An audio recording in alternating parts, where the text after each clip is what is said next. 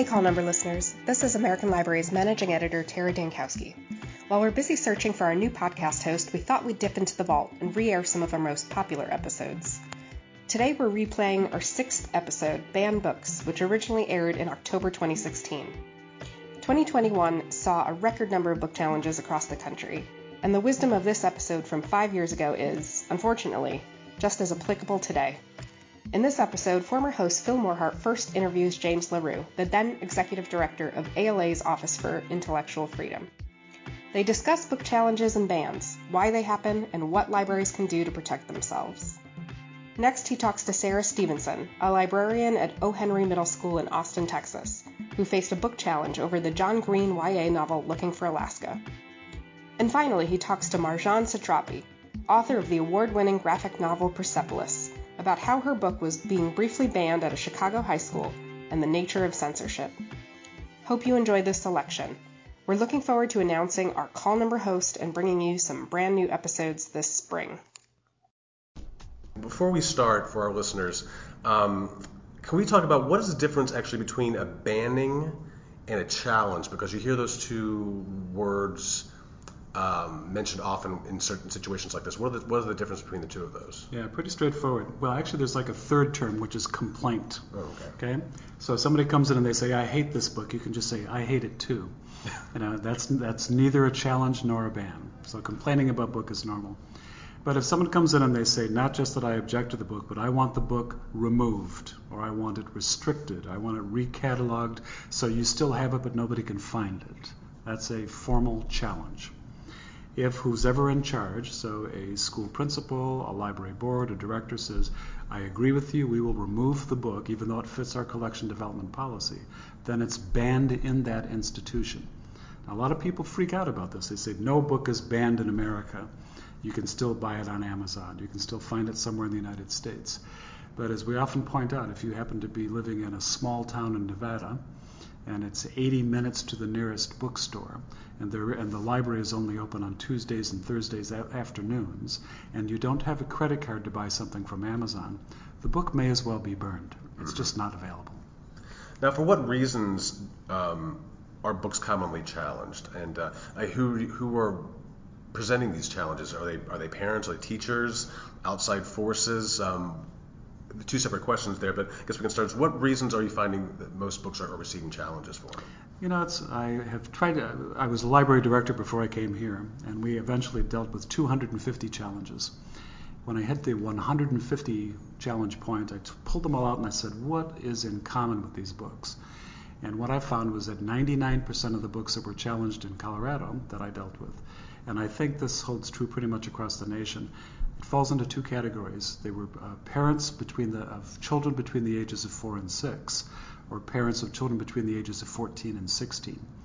And so I started off believing that it must be religious versus secular or conservative versus liberal. But what I learned was that almost all the time it's a parent who says, I am uncomfortable with the fact that my child has just reached one of these watersheds, and they've gone from infant to young child, or it's the end of childhood and they're becoming a teenager. So that's often what they're complaining about, is anything that has to do with one of those transitions. So if it's 14 to 16, it's about sex and language and drugs. If it's from 4 to 6, it could be about anything that ends the innocence of childhood. Mm-hmm. And now the Office for Intellectual Freedom, you receive a number of challenges each year. You tally these challenges. Yeah. How many? I know the year is still we're still going. We're in September. How many have you received this year thus far? Well, actually, before I get to that, Phil, I want to back up a second and say, so I started off by saying most of the challenges that libraries receive are, about this parents worried about their kids. But we have begun to notice at the office that many of the challenges coming in now are very specific about what the question is. And so 2 years ago, 8 out of the top 10 most challenged were about by diverse authors or about diverse content. Last year, 9 out of the 10. So now when you say, what are people actually questioning, it seems to be a worried majority of white cis male men and women who are very worried about diversity in general. Mm-hmm. And so that's kind of the theme of this year's Banned Books Week. Yeah, if you look at just from last year's the top 10 list that you put out last year, I mean, you look at Jazz Jennings' book. You also have was it Susan Kuklin's book. A lot of these books, they're dealing with transgender children, transgender teens in particular. Yeah, homosexuality. Yeah. So yeah, that's absolutely right. Now to this year, that was 2015, and you're probably still, I'm sure you're still working on the 2016 numbers. What's this What's this year look like compared to the last year so far? Are same themes, but actually, I would say right now the numbers look like they are again down, and I wish I could say that was good news. But my fear is that more of the challenges seem to be coming in from schools, and more of them are successful. And I think that this is directly tied to the fact that we have fewer children's librarians than we used to have. And so when a parent comes in and complains, they go, oh, well, I guess maybe we shouldn't have that. They don't know that there was a collection development policy that was used to purchase the book. They don't know that there's a request for reconsideration protocol to follow when somebody complains about it. And they don't know that when they pull the book, that they're supposed to report it to somebody. Mm-hmm. So even though the number of challenges looks like it's falling somewhat, I suspect that the incidence is rising. Now, what in the history of OIFs, you've been gathering these stats, what's just for history, what's been the most challenged book? By and large, Huckleberry Finn. Interesting. You know, for one thing, it's been around the longest. And the other thing is that America has always been deeply divided about the issue of race. Yeah. And so it used to be the challenges with, you know, this book is too colloquial. In fact, if you go back to what librarians were saying about Huckleberry Finn when it first came out, they said this isn't literature. It's too ordinary. It sounds like ordinary speech. And then it was this is too coarse. And then it was, we're talking about slavery and we shouldn't talk about it. And then it's being protested in the civil rights era because of the N-word. You know, so you know that a book is classic when it irritates generation after generation of Americans. Yeah. Now, you're a librarian or a library, and you are being presented with a complaint or a challenge. What should you do? What steps should a library take in both situations? Yeah, great question. And I think the best answer is don't wait for the challenge to get ready. So the first thing to do is to go off and buy our Intellectual Freedom Manual, the 9th edition, and start adopting the policies that you need. At minimum, 100% every library in the United States should have a collection development policy. 100% of the libraries in the United States should have adopted the Library Bill of Rights. 100% of them should have a request for reconsideration policy. If you don't have those things, you will have books censored from your collection. That's a fact. So that's where you start. And then I think the second thing is that when somebody comes in and they, you know, bang their fist on the table and throw a book in front of you and say, this book is disgusting, I think the best thing to do is to be polite. And I always say, you start off by saying, oh, I'm so sorry, because they probably didn't come in looking to be upset that day, right? They came in looking for something, and that's not what they found. And then you say, well, I'm sorry, what's the nature of your complaint? What bothered you? And then you pay attention to them, and you listen to them, and nod at them, and show them that you are honestly trying to understand the complaint.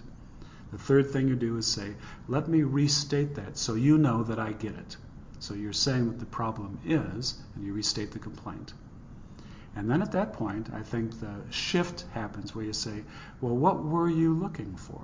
What did you come in looking for? And recognize that at that point they could go off again and say, well, I wasn't looking for this. And you say, well, of course, but what were you looking for? Because at that point, the complaint is really a failed service transaction. And if I can get you to say, all right, I understand that you know what I'm upset about, but I actually came in looking for books about trains for my little boy. I can help you find books about trains for your little boy. So I try to move into the successful transaction. Now, that's all well and good, and 98% of the time, that will take care of the problem. For the remaining 2%, they're going to say, I want to do something about this book. I want to remove it. I want it to be gone. Who do I talk to? And then at that point, you follow the policy. And the policy for request for reconsideration, I give you a form that says, what's the name of the book? What did you object to? Did you read all of it? Can you tell me the parts that bothered you? Is there something else that would be a better book about this topic for you that you could recommend? And then once you have that form, you follow the policy, which requires some sort of objective review. typically when I was doing this, I would say I would receive the form and I would mail the person, these are all of the policies that we have adopted. You may find them, you know, I'm not doing this just to overwhelm you with paperwork, but we've thought long and hard about these things and we try to live up to them. That gives them a chance to cool down and it reminds them that there is some systematic thinking about the governance of the library. And then after that, somebody reads the book. In schools, it tends to be a committee. Public libraries could be a committee, but it means more than one person, more than one perspective. And they say, does this book meet our collection development policy? Yes or no? And then they come back with a recommendation, typically to a director, to say it should be kept, it should be recataloged, it should be removed, that you should buy more copies. You know, there's various ways to respond. And then the director typically writes the letter to the person to say, this is my decision and here's why. And then often there is an appeal. The appeal could be, I don't like this position, I don't like what the director said, I want to appeal to the board of trustees. Or it might be, if you're a school, don't like your decision, I want to appeal to the library or the school board. So after that, you just follow the policy. Mm-hmm. Now you said something very interesting when in the initial stage, in the form that you give the complainant, there's something you said, have you read all of it? Have you read the whole book? Yeah, that's right. Is that common? Because it was interesting, in our next segment, I speak with Sarah Stevenson from O. Henry Middle School in Austin, Texas, and we discuss the challenge that they received for Looking for Alaska, John Green's book. And there were two parents who challenged that book. One had read the book, the other had not read the book at all. Mm-hmm. Just that its mere existence was enough to set them off. Which I would say is most common, is that the whole book has not been read. And often, recently in Virginia, there was an attempt to say, these books should not be on any sort of reading list at all. And the campaign to say, or at least we have to notify the parents that this terrible sexual content or drug content or language is in this book. And then to prove it, they would stand up at a school board meeting and they would read passage after random passage. Mm-hmm. Well, I could do that to the Bible, and you'd say, oh my gosh, what's going on here? You know, so the point is that you can't judge a book by 4 or 5 sections of it. Mm-hmm. It has to be the whole book. Yeah. Now, you had mentioned the Intellectual Freedom Manual. What other avenues and opportunities do ALA and OIF offer for a library facing a challenge? If they would come to you, how can you help? Well, I think the first thing is that if you're in trouble, you know, you're facing something, call us, okay? Look us up online, Office for Intellectual Freedom Online, and you can call us or you can email us and let us know that the problem is going on. That is a confidential conversation. Nobody's going to find out about it from us unless it goes public, and then we talk about the public piece of it. And so when you talk to us, the first thing we give you is a friendly voice. You know, you are not alone. Someone else has gone through this. You are not the first person to have to go through it. We give you coaching. We can do review research for you. The book is challenged. We know about the book probably. Almost certainly it's been challenged before. We can give you information to defend it. We'll coach you through the process. We'll say, let's take a look at your policies. Let's take a look at your procedures for handling this within a school. And then we're kind of getting into some things too where I like to give some what I think of as executive coaching. Often a school librarian will say, I'm worried that I might lose my job if I protest about this book. And I would say to that school librarian, you might save your principal's job, and let's help you make that case. So you can walk in and talk to the principal and say, we know of cases where a book got pulled from the collection, it gets out in the community, people say, well, why did the principal do that? He didn't even follow his own policies. I said, so the reason we have these policies is to calm everybody down, let us have a deliberate conversation about it, so this policy makes sense for us to protect our school. So we'll give that kind of coaching. We might write a letter to the editor, we might write a letter to the school board. What else might we do? Media interviews. Because sometimes people in the area aren't quite sure how to talk about this. We do lots of interviews with newspapers, radio shows, and TV shows, and we can kind of be the face for this intellectual freedom thing to take some of the heat off the local people. Okay, and what is the URL for your website? The easiest way to get to us is ala.org/offices/OIF. All right, great. James LaRue, thanks so much for speaking with us today. My pleasure.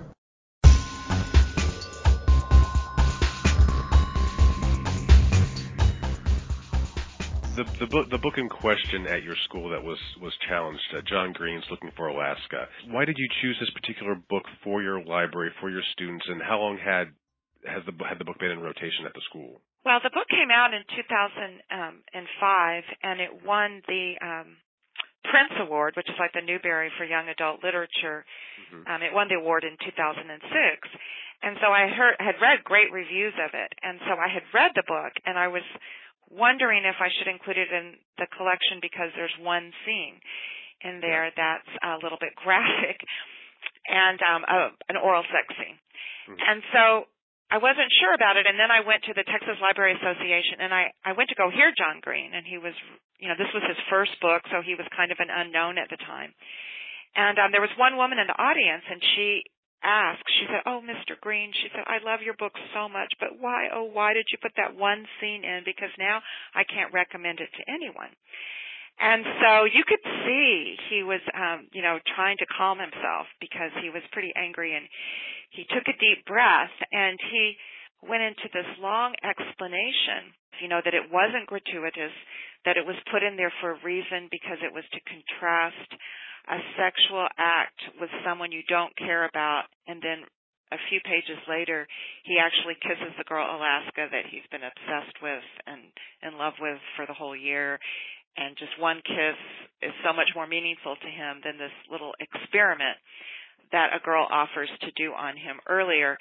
And that scene, it's I mean, from an adult perspective, it's very cringeworthy and awkward, and it's a fail, and it, you know, and but you know, it's very clinically described, and he did that for a reason. He also talked about when he was at boarding school, he had a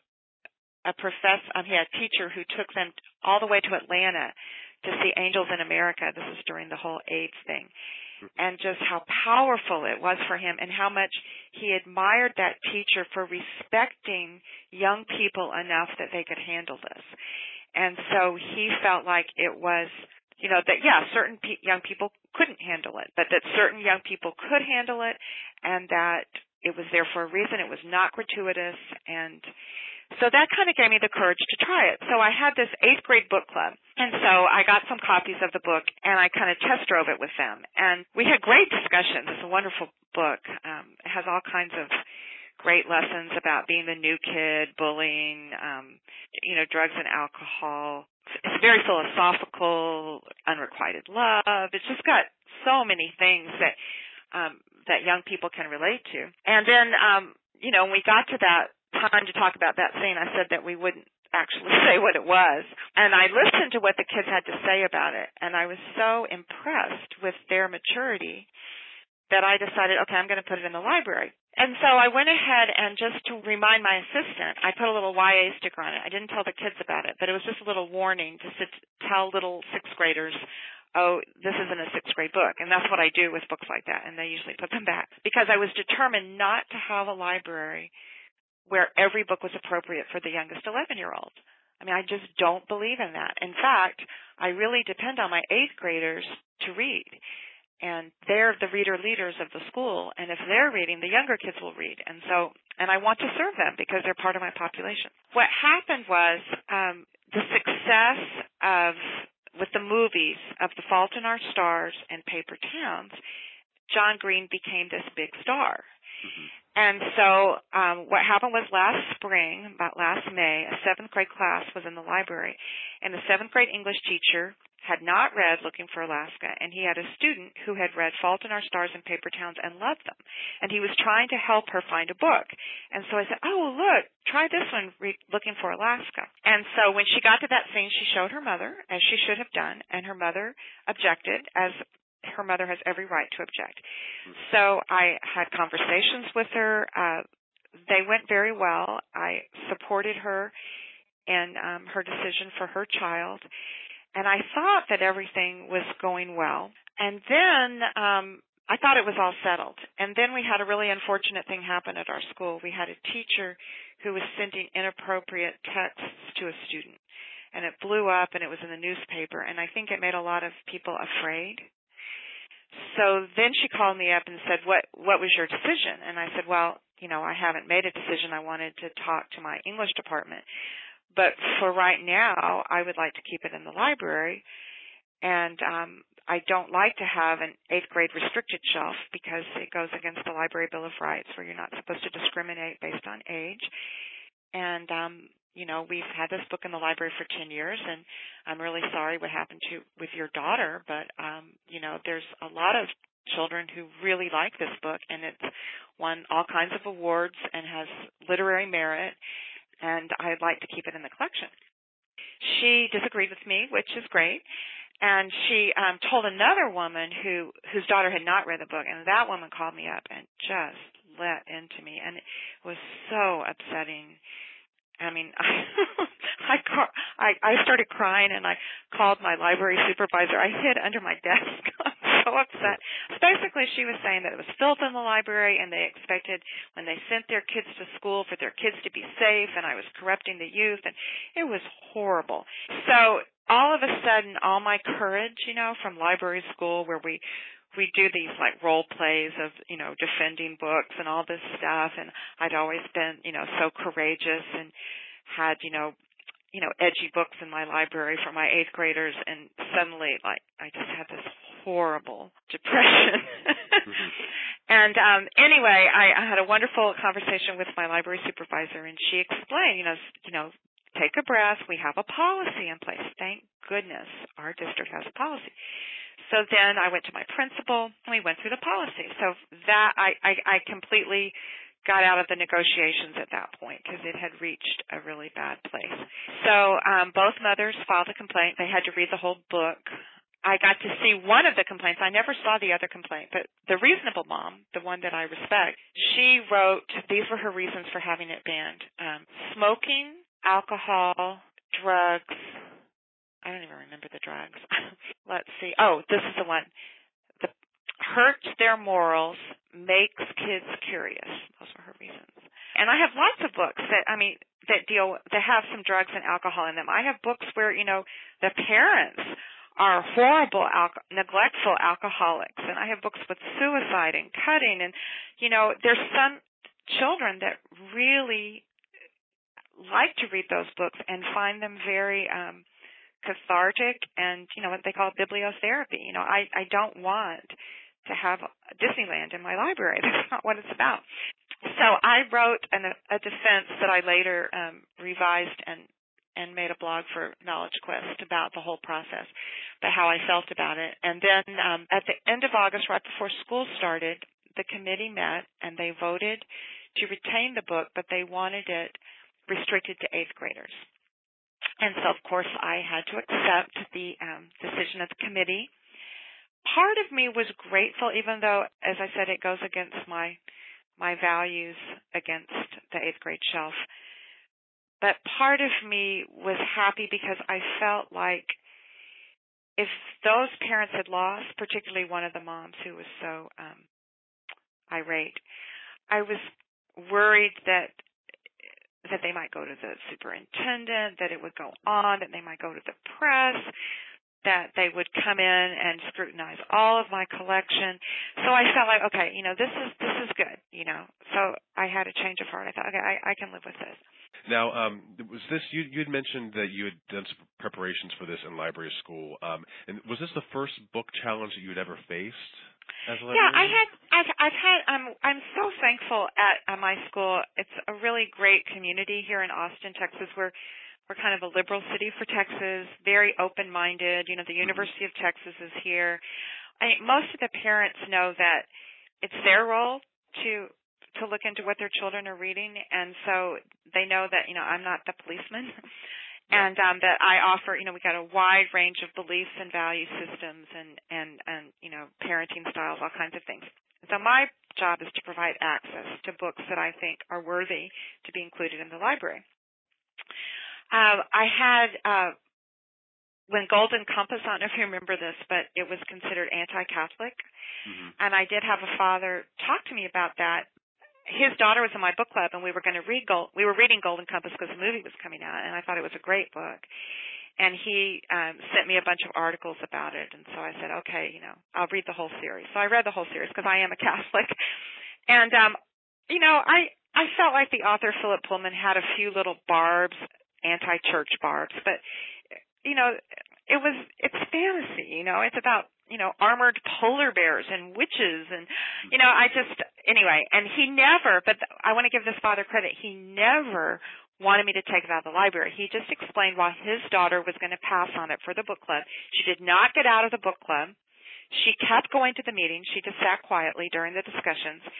And so I felt like it was a good discussion, and I really appreciated that father because he encouraged me to read the entire trilogy. Often I'll just read the first book in a series just because so many books, so little time. And so he was great. The other one I had was there was a book, A Stolen Life by J.C. Dugard, and it's written for adults. And it's a true story. It's a biography of a woman who was abducted as a teenager and held for like 12 years. But there were some of my students who never read, and they really, really liked this book. A mother came to see me. Her son had checked it out, and she said, "Ms. Stevenson, have you read this book?" And I said, "No, I haven't read it. I've read about it."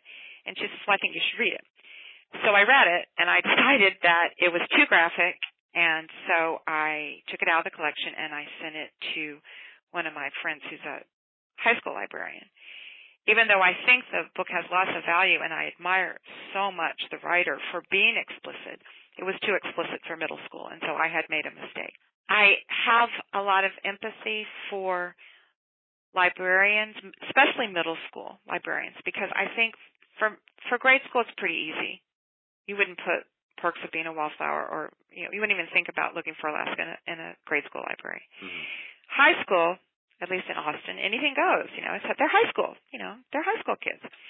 So I do think middle school is in a very precarious situation because there is such a range in maturity interest level between the 11-year-olds and the 14-year-olds. And so I think it's very, very tricky. I also have empathy for librarians in conservative communities. There was a librarian here in my district, and she had a book challenge, and it was devastating for her. I mean, the parents started a Facebook page. They were, you know, going to the press. They, you know, she was just horrified. She said it was awful. She felt sick at her stomach. Her committee voted unanimously to keep the book in the collection. The parents went to our superintendent, who overrode the district's own policy and put it on a restricted 8th grade shelf. You know. Yeah, it's interesting. Like I think some of the examples you gave just now with dealing with the J.C. Dugard book and some of the books that you bumped up to the high school level because you had heard from parents or you'd read the book yourself. You show perfectly how it is an evolving process. Yes, yes. An appropriate collection for a particular middle school, that those rough, not rough years, but very particular years for kids. I think it shows how everyone can be level-headed and calm, and you can find a solution to a lot of these problems that arise with certain books. Now, what advice do you have for librarians that might find themselves in a similar challenge or potential banning situation? I would first of all, you know, it's funny. I had kept my notes from library school, and they're yellowed. But I have a little folder. I'm so old fashioned. I'm 50, almost 57. I had a folder and I called censorship, and I went and I looked at my notes, and I love this. I love the notes that I took in library school. And it says selection versus censorship, and I think librarians should really think about that because selection is not censorship, and you know your population, and you know your students and your community. And so when you decide not to have a book in your library, you are not censoring it. You are using your judgment, and trust that judgment, okay? So these are what the notes say, selection versus censorship. So I have two columns. Liberty of thought versus thought control. Values book as a whole versus nitpicking. That certainly applies to Looking for Alaska. Positive versus negative. I really believe that young people, we don't give them enough credit. I have students that will tell me, "Ms. Stevenson, this book has a bad word." And I say, "Oh, thank you so much for letting me know. Please turn it in and check out something else." and then I put it back on the shelf. You know, I mean, they know, and they, you know, they'll either skip over it or they'll turn it in, you know, and they know when they're not ready. Positive versus negative, presumption of value versus presumption of fault, protects the rights of the reader versus seeks to protect reader from imagined harm in a book. And this, I love this one. Faith and intelligence of the reader versus faith only in the censor's intelligence, democratic versus authoritarian, and then on the other, on the bad side, confuses book's presence with the school's endorsement. And that's when I did some research, and incredibly thankful to ALA. I mean, I just feel so great to have this professional organization, many professional organizations, AASL, the Texas Library Association. I felt so supported. Because I think a lot of librarians and a lot of people who don't know assume that when you have the book, you're endorsing it. No, I have Mein Kampf in my library. I do not endorse it. I don't know who put it in there. It's the copyright is like 1949, but I keep it in there because I found it and I thought, wow, you know, somebody might really want to know what Hitler wrote in 1925 when he was in prison. They might really want to know about his offensive beliefs. I, of course, don't endorse it, but it's that whole freedom to read, that liberty of thought, that access to information that's so beautiful about our profession. And I felt like, and I feel like that gave me courage when, like I said, I was crying under my desk. And, you know, I just had to take a breath and realize. The other thing I want to bring up, sorry, is this whole thing about sex. A lot of the books have sex in them, and I think a lot of people maybe don't even realize about the sex. There's a lot of books with sex, and that's a good thing because that's, you know, we have sex. That's a reality. And there should be sex in the books because teenagers are having sex. You know, again, I don't want to have anything really graphic, but it's interesting to me that it's the oral sex that freaks people out. But regular sex, they don't see. I mean, this mother who objected to Looking for Alaska didn't seem to have a problem with her child reading The Fault in Our Stars. And, you know, there's some inappropriate things in Paper Towns. There's certainly drinking and, you know, some of the things she objected to in Looking for Alaska. But I do think that, you know, and then people don't object to Hunger Games where children are killing other children. Mm-hmm. They never object to violence. I mean, it's kind of interesting about our society what sets people off. Sarah Stevenson from O. Henry Middle School, thank you so much for talking with us today. I really appreciate contacting me. I really appreciate having an opportunity to reach out. I really do want to help other librarians, and I hope that if anyone is in this situation, that they will feel free to reach out to me. I mean, they can find me through email. I would love to offer support because it's very, very unpleasant. I don't want to downplay it at all. I feel fine now, but I was in a dark place. I can imagine. Yeah, it's you know, since we're in the middle of Banned Books Week now, and American Libraries Magazine, we cover a lot of banned book situations, and it can be intense. Yeah. The vitriol, I think, that gets thrown around. And the fear. And yeah. I understand the fear. I mean, all the stuff that's out there for kids these days, all the pornography, the sexting, I completely get why the parents are freaked out. I really, really understand and empathize with the parents' concern. I just don't believe taking a book out of a collection is going to solve those problems.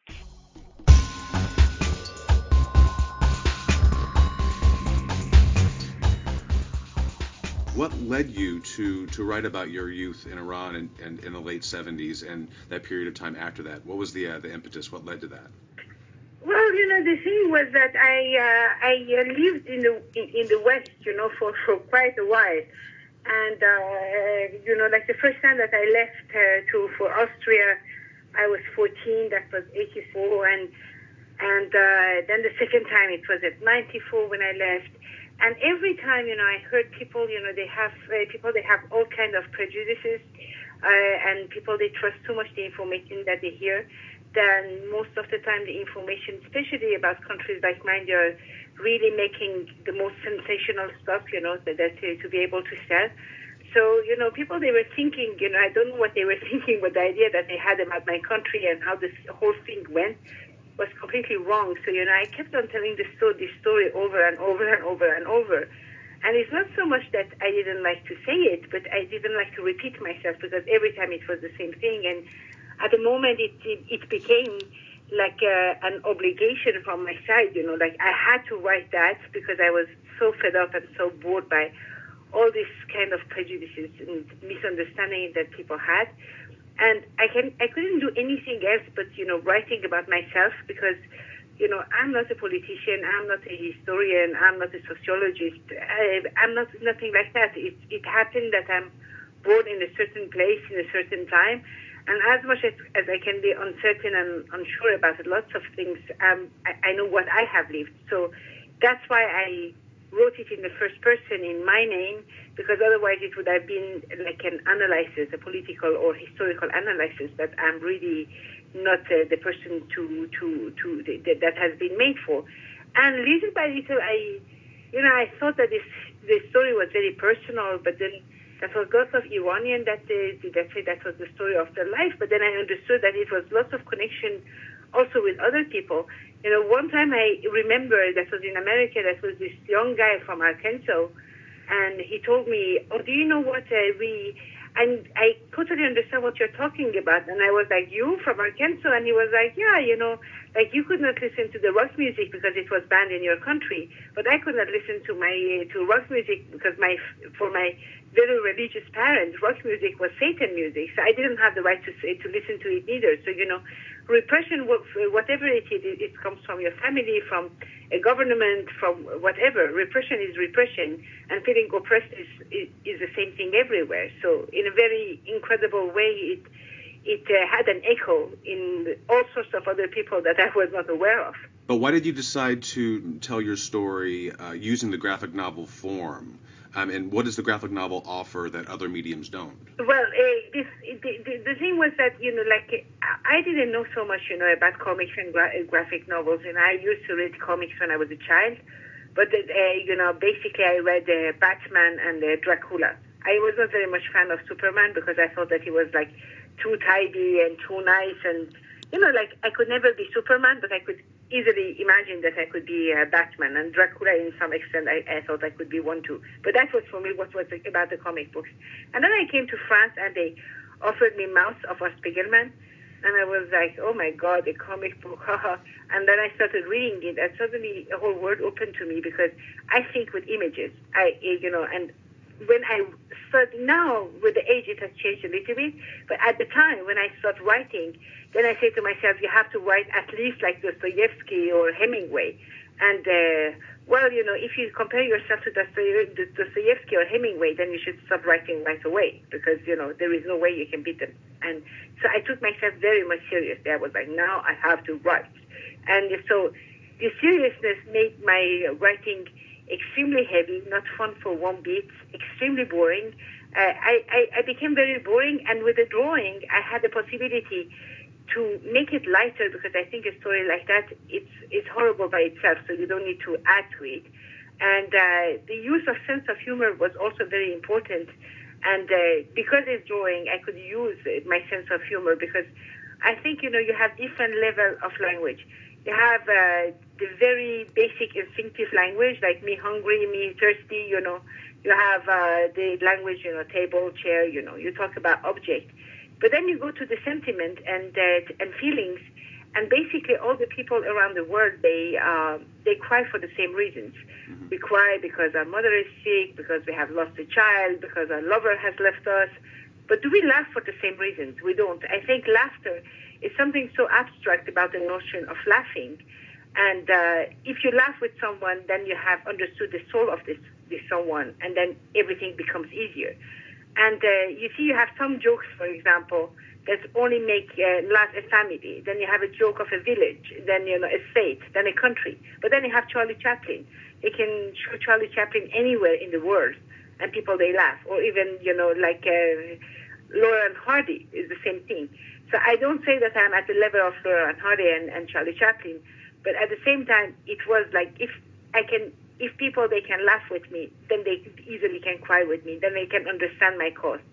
So, and being someone who thinks with images, the words are never enough for me, because I don't like to describe so much the things with the word.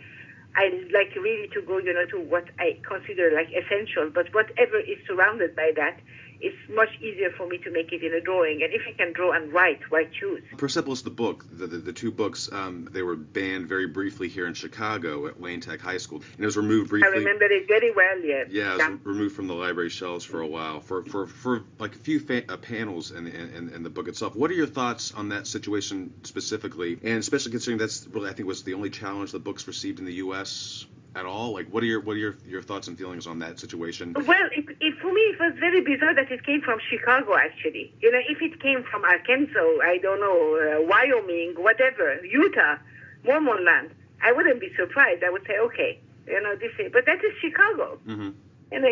Chicago is not like, it's not like some lost place somewhere in the middle of the nature. Mm-hmm. And, with the whole history of Chicago, I was like, why Chicago? I was very happy because of because I saw that, the students, they were protesting, et cetera, and I never understood. I mean, they were like, oh, that is a scene of torture when we see the penis of a man. I mean, come on, give me a break. Yeah. These kids, they're playing video games and they're killing thousands of people each second. What are you talking about? And what penis? It's not like I made, like a porn magazine or something. It's just one panel. They were so shocked about it. I thought that it was completely stupid. But, the good thing with that is that all these people that ban things, it is like if they don't know, if they're completely unaware of what is the human being, If even you take the story of the Bible, God said to Adam and Eve, do whatever you want, just don't eat the apple. What do they do first? They eat the apple. That's the way it goes. Mm-hmm. If you want to make adolescents read a book, ban it. And they all want to read it because then you're rebellious, Mm-hmm. Did you read the banned book? Then everybody wants to read it. So it just makes the thing more popular. Why just not take it and explain it? And, it's not like kids, they're dumb. I knew a lot of things when I was already 5 or 6. I don't know if it's the people, they know what their kids are, what adolescents are, what their human nature is. It's quite bizarre that people in education, they wouldn't know that. But these people, for me, they are bureaucrats, because actually I received so many emails and letters from the teachers, that they were very much behind the book. So it pleased me a lot. It shocked me because it was Chicago and it was not, like some weird places. And, it made the book more popular, like you always do when you ban something. Banning something is never good. It's never good. If you want something, if you don't agree, you have just to give people, you express yourself and you just explain why, but you don't ban because mm-hmm. you have some power. And this is not normal in the biggest democracy in the world. That is what I thought. To that, you mentioned the fact that it's Chicago and that's surprising.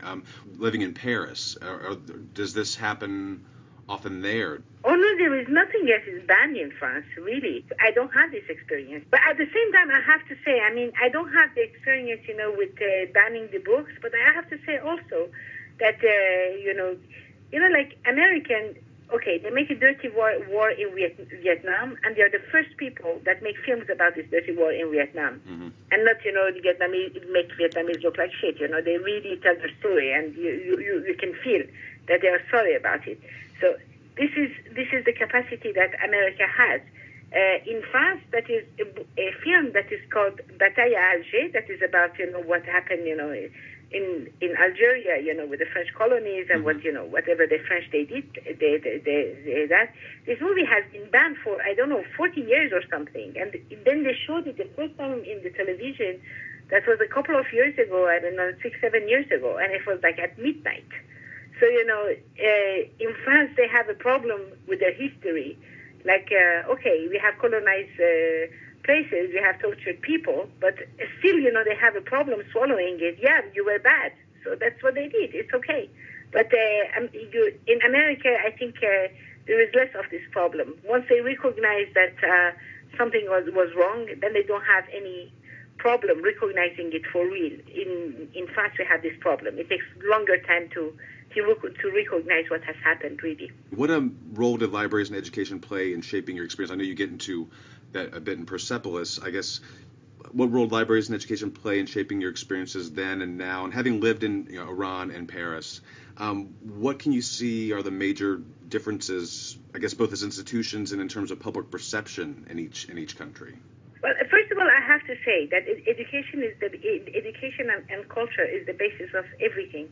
The reason, I could come here and I was extremely fast integrated. Okay, I spoke French because I was always in a French school. That is part of my education, but also because I had a lot of culture. So when you have culture, you can always speak with other people. When the problem starts when you don't have anything in common. So I don't think that, people actually, they don't understand more because of the culture that they have than because of the nationality. Because, I can have a super religious Iranian when he's in front of me. He might be Iranian, but, I will not understand what at all what he's telling me, mm-hmm. not one second.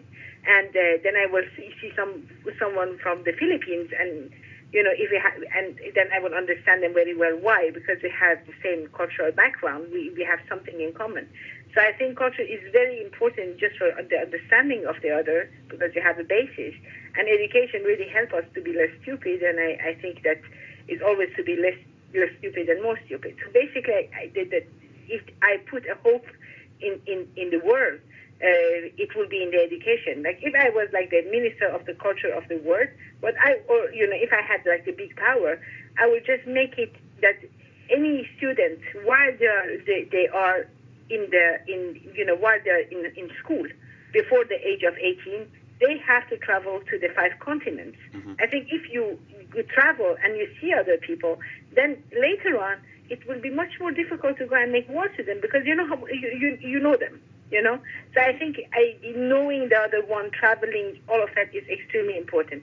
Now I grew up in a family that books were very important, even though I was the only child. I never had a lot of toys. For my parents, I had toys, like a little bit for the New Year and then a little bit for my birthday. But I could have books as many as I wanted. So I read a lot. My parents, they like to read, so, I was reading a lot. And that is what I think saved me all my life, the knowledge that I have from reading. Then in my country, during the Shah, that was books that was banned.